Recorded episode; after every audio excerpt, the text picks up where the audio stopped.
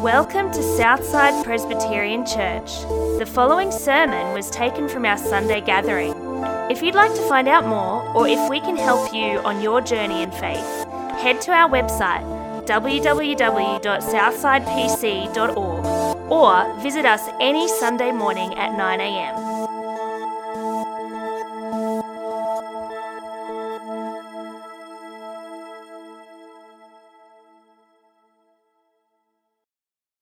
We're spending uh, January going through looking at some wisdom uh, how do we live our lives under God through the book of Proverbs. Uh, this morning we're going to be looking at a subject about work. It's a bit depressing, January. We sort of want to be in holiday mode, but we're going to talk about work because we're sort of starting to get into that uh, season where we have to start thinking about it. Uh, I'm going to pray first and then we're going to dig a bit deeper. Dear Father God, we thank you that we can share this time together this morning. We thank you for the encouragement you are to us to keep going.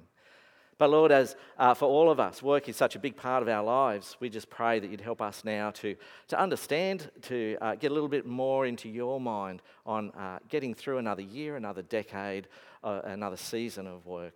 So we commit our time to you now in Jesus' name. Amen.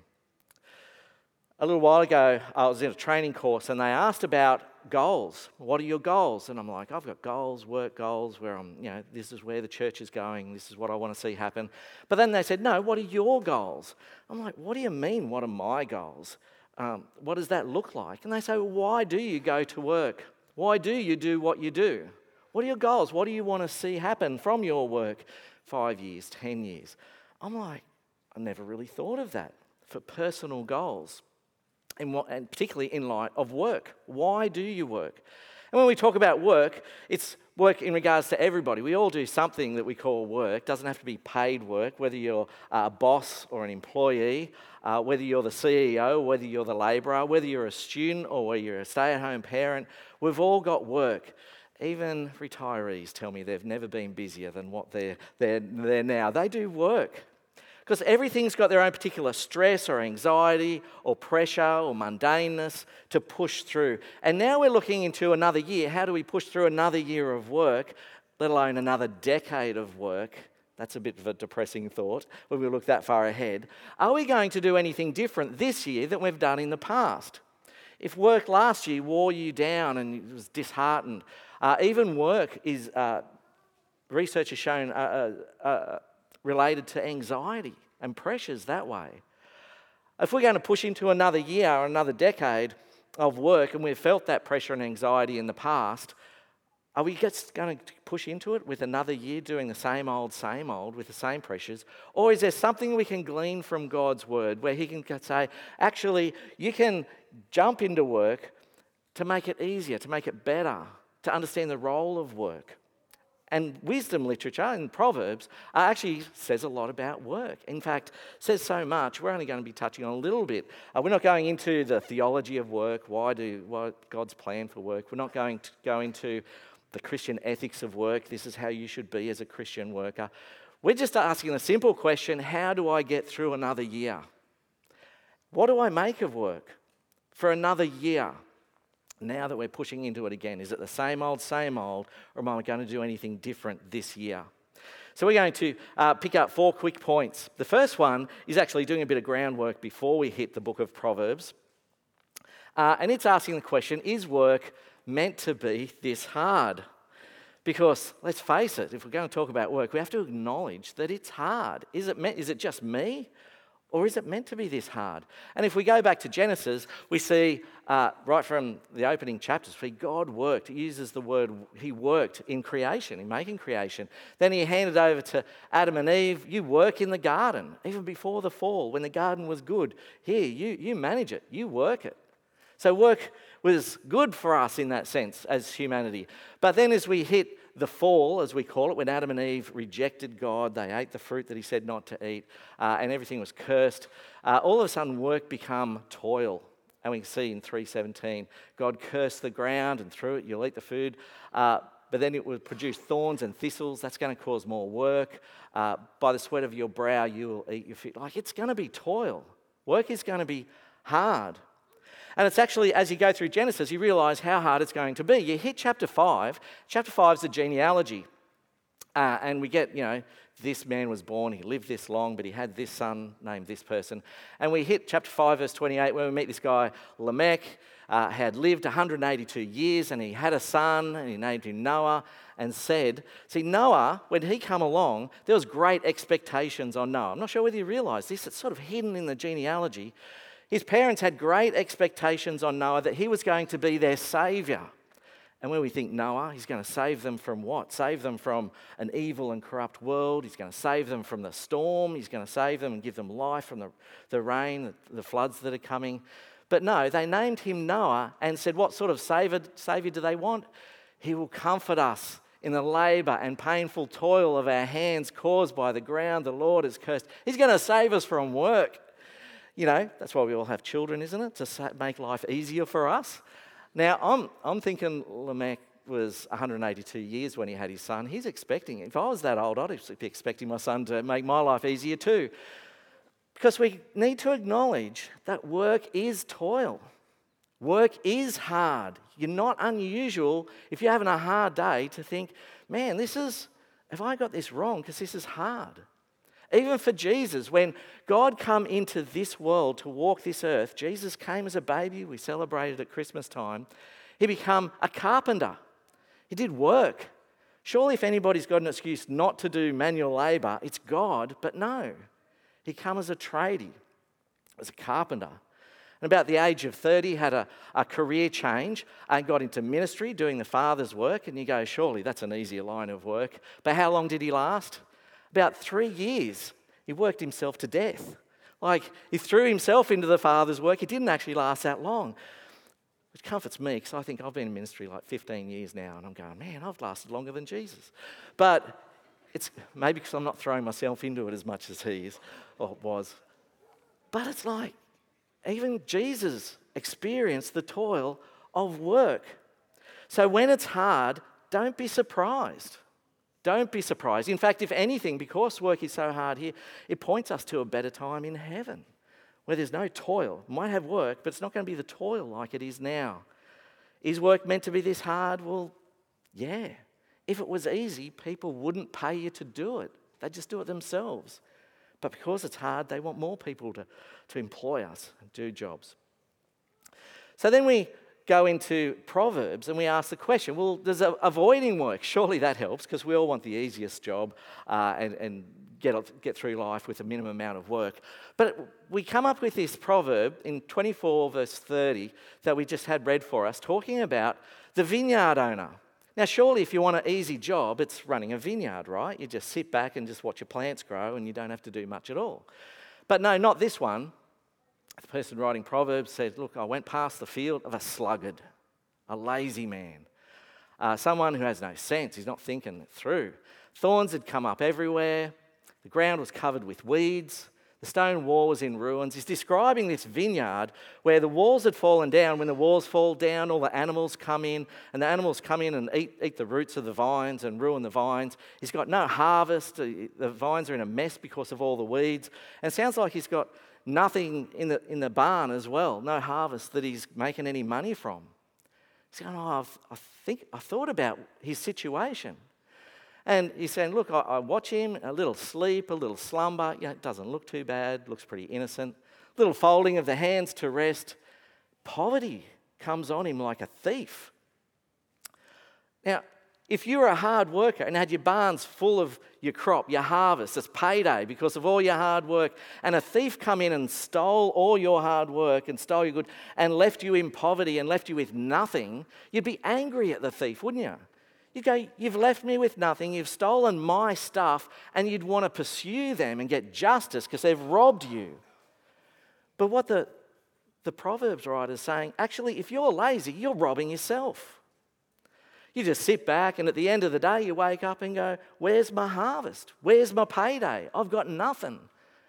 He's going, But you haven't earned it. So you've actually robbed yourself of the opportunity for, for, to gain what you want, to gain the payday, the money, the prosperity.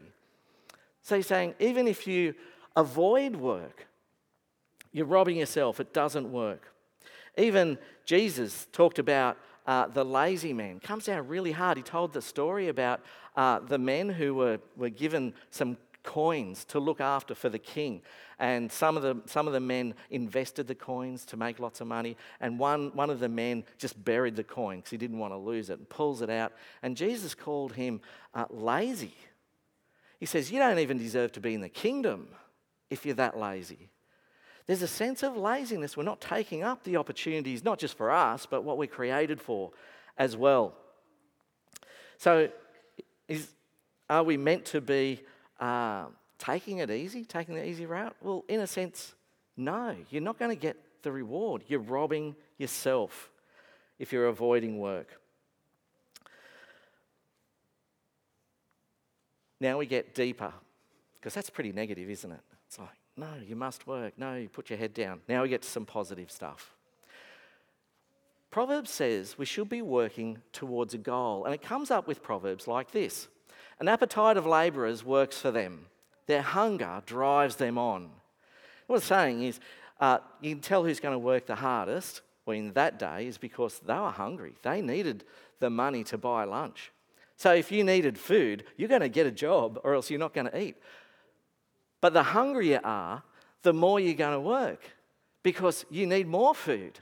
So you can tell the hardest workers are those with the biggest appetites because they, they, need, they, need, the, they need the food. Now, for us, the same principle works out. If we've got no goals or nothing we're working for, what's your motivation to work? There's little motivation. But if we've got actually goals, whether it's food, but it could be goals of um, holidays.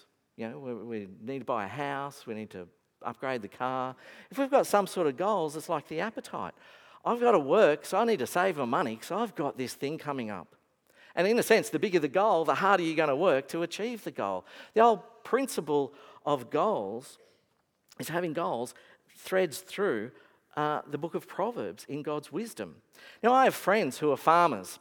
And they worked really hard, but uh, now there's a bit of distance between us, so friends on Facebook. And all I see them doing on Facebook is uh, uh, going on cruises, going on overseas holidays, doing their hobbies, and their hobbies is racing cars, as in they've got their own race cars.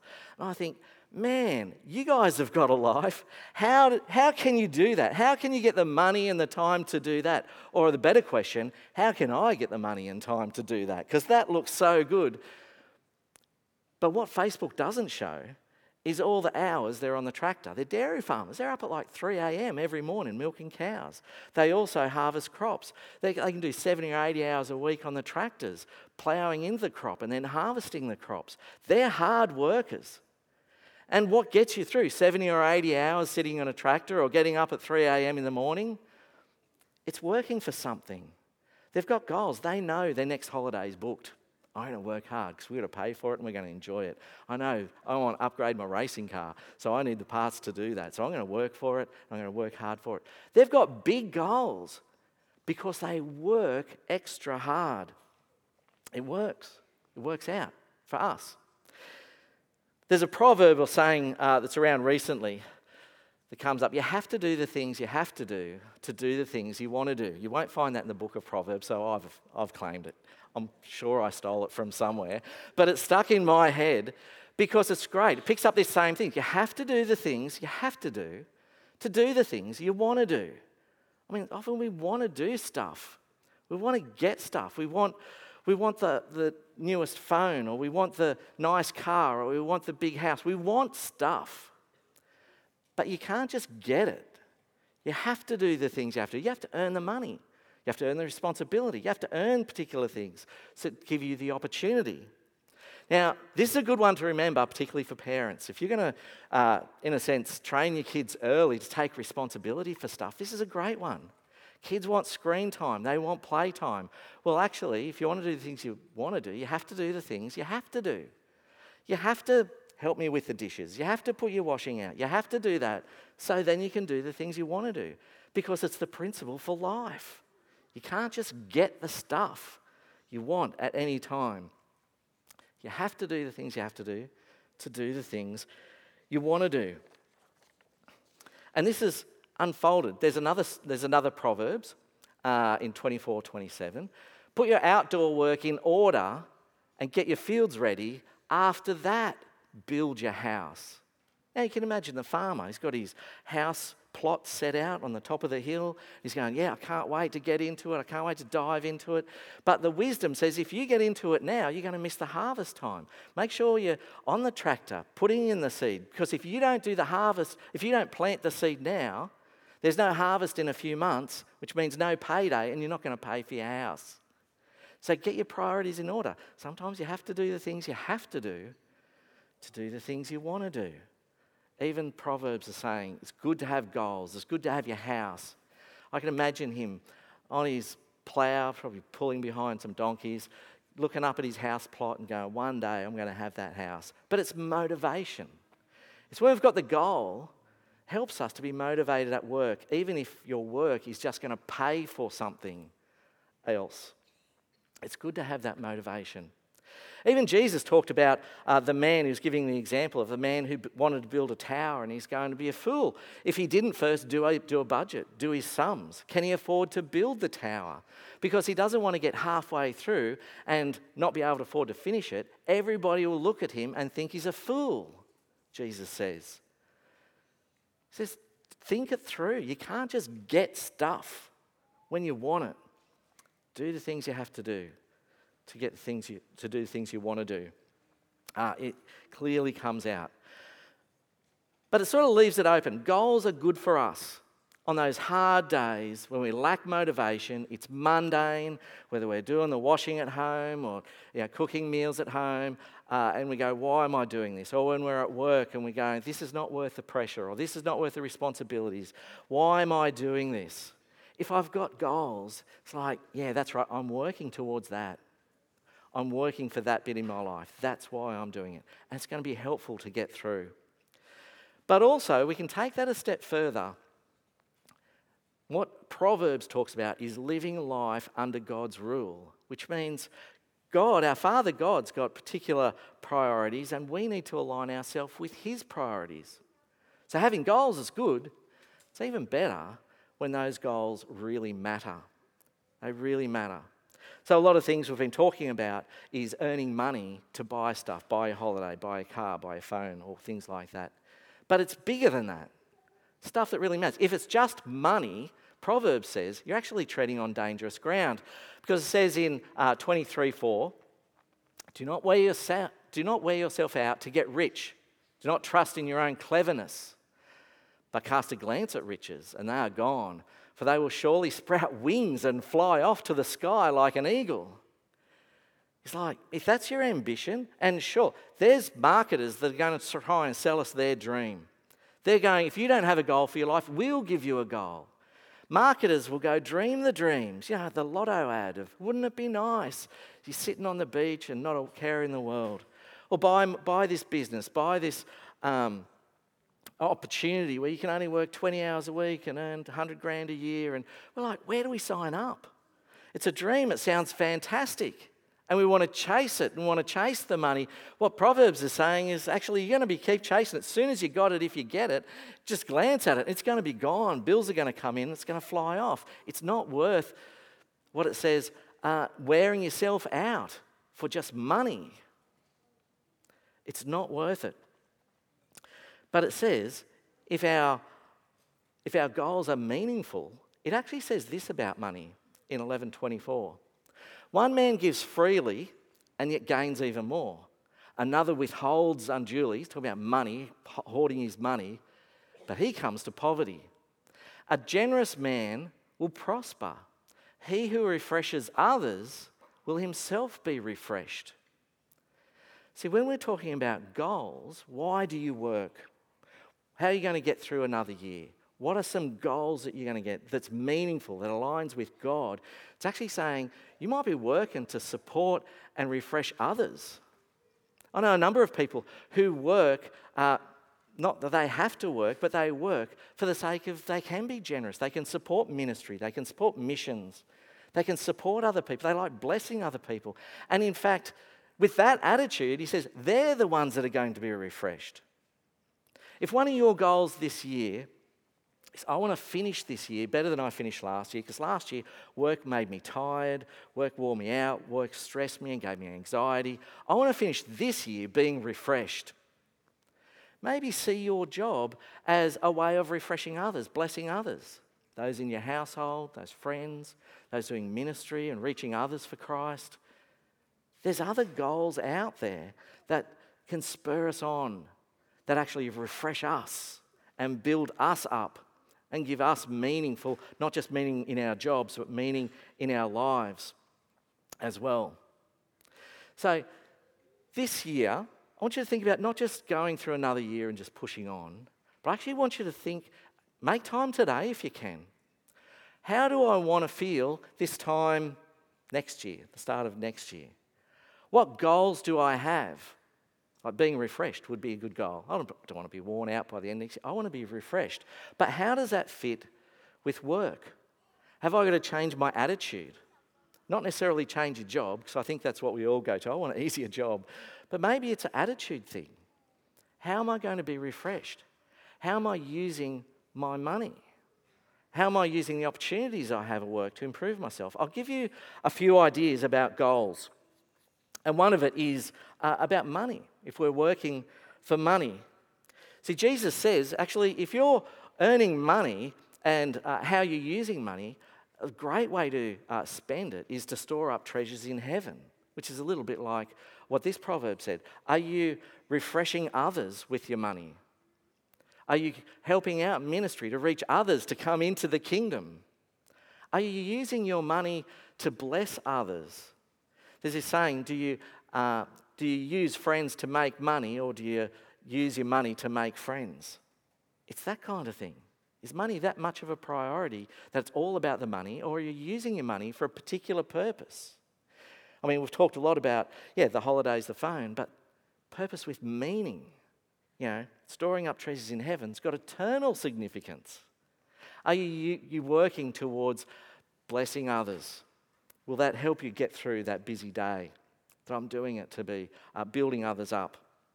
But also, there's other goals that's not about money. It's actually you and building up you as a character. When I finish next year, I actually want to grow in maturity in my faith. I want to be a better person. I want to be built up in my character.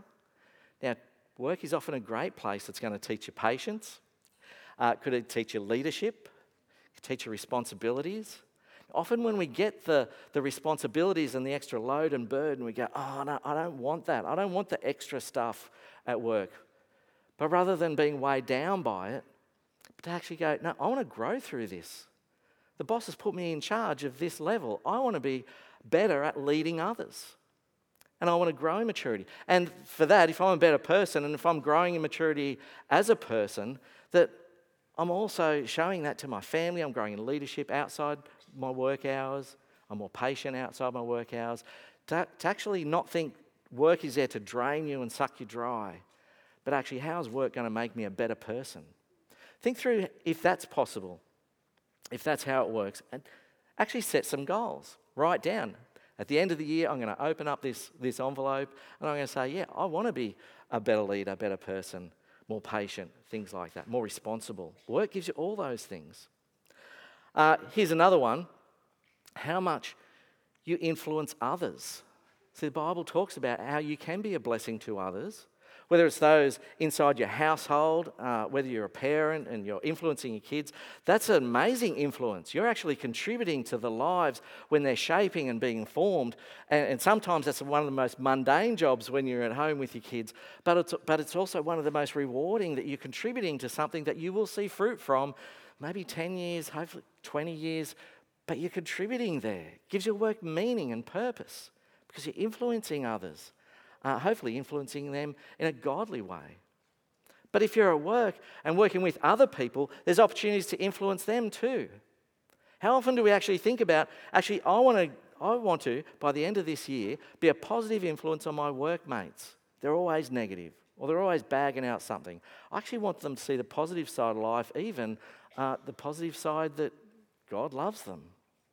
To actually put that down as a goal, not just, oh, I'm going to pray for it in a wish list, but actually go, what am I doing in my work situation to actually influence others with a good, um, uh, godly influence. There's a whole lot of things like that that's not about money, but good goals to have that uses work and gives us reason to work, particularly when things get hard. It's motivation to get us through.